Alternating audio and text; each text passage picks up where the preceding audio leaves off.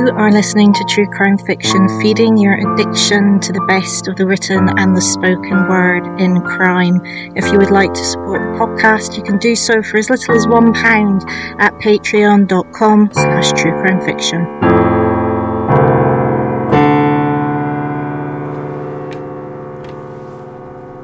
Carly slipped Hugo's phone back onto the table and carried on wiping the kitchen surfaces.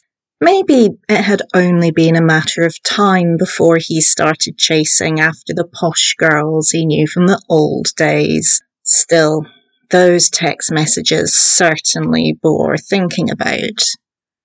She hung the tea towel back on its hook. It had become a habit, keeping everything squeaky clean.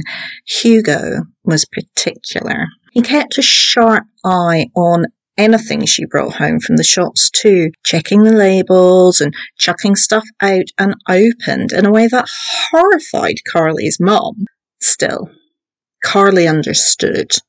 He had to be careful. Carly hadn't believed Hugo when he told her about his allergies. She figured that maybe he thought always having two EpiPens on him made him more interesting. But then came that picnic in the park. Someone, not Carly, thank the Lord, showed up with a chocolate cake that wasn't as nut free as the woman in the fancy bakery claimed. It so happened that when Hugo, taking a bite of the cake, first went red, then white, then keeled over, she was the only one there. My EpiPen, he said, struggling to get the words out. In my pocket. She remembered the feeling of power as she raised the EpiPen aloft and plunged it into Hugo's thigh. A trickle of blood spread across his beige chinos. The sight of the blood made her dizzy. Always had, and she fell down to her knees beside him. When his mates had come back, shrilling like peacocks, Hugo didn't even notice them. Until then, she and Hugo were just a summer fling. Exciting for her because Hugo had the looks and threw money around like no one's business. Exciting for him because Carly, if not quite from the wrong side of the tracks, was definitely from a different station. Now, Carly realised that if she played her cards right, acted like she cared and moved fast, he might actually fall for her. She ran a hand gently through his clean, lemony hair. What's it feel like, then, when you have an attack? she asked. Like I'm going to die. My throat swells up. I can't breathe. Then, once I use the EpiPen, it's it's like I'm having a heart attack. It's the adrenaline. It makes my heart race. Here, feel. He put her hand to his crisp white shirt. His heart was thudding like a pneumatic drill. Carly's heart wasn't much slower. Just as things were getting interesting, a girl with sunglasses pushed up on top of her head came and stood beside them. Do you want game of footy? she said, her long bare legs blocking out the sun. Girls against boys, not Hugo, of course. He'll have to sit it out. She pulled Carly to her feet and dragged her over to the pitch. Annabel, her name was. Annabel something something. Annabel something something had all sorts of advantages that Carly did not. Her complexion was peachy like a model in a glossy magazine. She said, lavatory instead of toilet, and sorry instead of pardon, without even having to think about it. But it was Carly who saved Hugo's life. It was hard to compete with that. Carly wasn't much of a footballer, never had been. At school, her gang used to spend the games lessons smoking around the back of the science labs, but she didn't have much choice. She floundered helplessly on the pitch. When she did finally get close to goal, she kicked the ball hopelessly wide. Annabelle stuck out her neat little foot just in time and nudged it firmly in the right direction. The ball rolled smoothly into the back of the net. Carly glanced shamefacedly towards Hugo. Unbelievably, he was looking at her.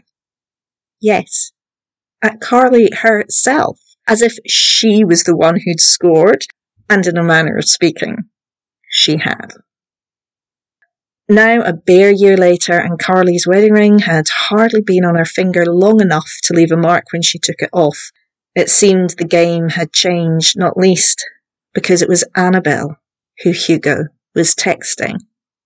In the weeks that followed, Carly checked Hugo's phone whenever he left it lying around. The initial flurry of texts was becoming a flood. What did I ever see in her? Hugo wrote. Well, Carly could think of one or two areas in which she could outperform Annabelle. It wasn't just smoking she got up to while the nice girls were playing netball. She's not in your league, Annabelle replied. I know. She faints if she sees a drop of blood. Pathetic. Can't believe I actually married her. Hugo tapped out, adding an emoji of a gold ring followed by a sad face. You know she only wanted your money, said Annabelle. Carly wasn't going to argue with that, but Annabelle would have taken Hugo's cash just as quickly, given the chance that nice Chelsea flat of hers couldn't come cheap.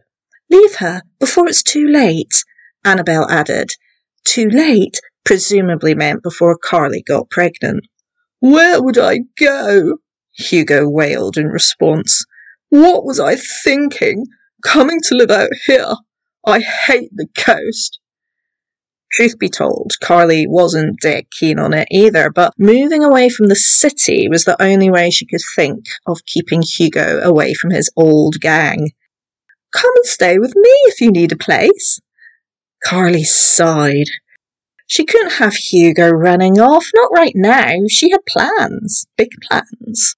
In fact, quite a bit of Hugo's money was already committed. She just neglected to mention it to him. Luckily, she had the germ of an idea for a while now. She'd just have to bring forward the execution, so to speak. She kept a closer eye than ever on Hugo's phone. It's over, she read one evening. I'm going to tell her tomorrow evening. Pinky promise, replied Annabel. Carly rolled her eyes. What was she? Ten years old? Promise, he said, adding a string of kisses. She's going to freak. I'll need your help. Come to the house and pick me up. Take her by surprise. Then we'll get right out of there. Okay, replied Annabel, adding only now for the first time, Love you. She was clever, thought Carly, but not as clever as Carly.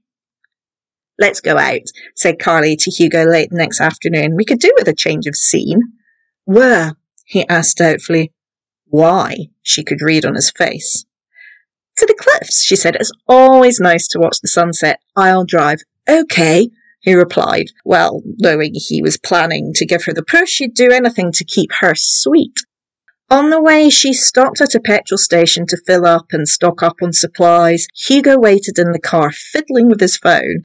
He didn't bother saying thank you. He was used to people doing things for him. She wondered if Annabelle knew that yet. She found it got quite irritating quite quickly. The cliffside car park was deserted by the time they got there. The place Carly was thinking of was a secluded little spot with a bench, only ruined a bit by a bin that the council had dumped there and no one ever remembered to empty. The bench faced out to sea and was otherwise surrounded by gorse bushes. Carly preferred the gorse to the view. It reminded her of her old Nan. She used to have them in her garden and she'd moan about them cutting out the light to her bungalow, but she liked the way their prickliness kept the neighbours away. When they got to the bench, Hugo slumped down. Carly sat next to him. Why don't you take your jacket off? she said. It's warm tonight. Hugo shrugged it off without a word. Then he cleared his throat, as he always did, before making what he considered to be an important announcement. He'd obviously decided to make the best of it and give a big speech up here rather than back at the house. She only half listened. It's not working out. It's not your fault. I think we should end it. Blah, blah, blah. The usual kind of thing. She'd noticed that he didn't mention Annabel. When it seemed like he'd got to the end, he got to his feet, moved away and stared moodily out to sea. Quick as a flash, Carly tossed his jacket as far as she could behind her. She heard it flump gently onto the path on the other side of the gorse. Then she sniffed noisily and turned away as if she couldn't bear to look at him. It's okay, she said. I knew it couldn't last. You deserve better. As she was speaking, she reached into her pockets and ripped open the foil pack of peanuts she'd picked up at the garage and stuffed a handful into her mouth. She paused, chewed, and swallowed. I'm not going to kick up a fuss, she continued, her voice only a little muffled. Go our separate ways, that's the best thing. She glanced around. Hugo was still looking out to sea. Wow. Thanks, Carly. That's very big of you, he said. She shrugged. How about a goodbye kiss? she said, for old time's sake. Carly was a great kisser. They both knew it. There was no way Hugo was going to pass that up. He pulled her towards him, then he pressed his lips against hers. She pushed her agile tongue and all those little bits of peanut with it gently into his mouth. Almost immediately he pulled away. What? What? What are you doing? he said. A red stain was spreading across his chest. His eyelids were swelling. My EpiPen, he said, groping towards the bench and fumbling for his jacket. He couldn't see it. He couldn't reach it. He fell down on the bench, fighting for breath. Oh, oh. Annabel! He wheezed. That posh cow, said Carly. Not much help to you now, is she? She shoved the empty packet of peanuts deep inside the bin. She sat down next to him. The sunset tonight was gonna be a stunner. Pity Hugo was missing it. She reached for her phone and wondered when to dial for help. A snapping sound came from behind. Carly jumped to her feet and whipped around.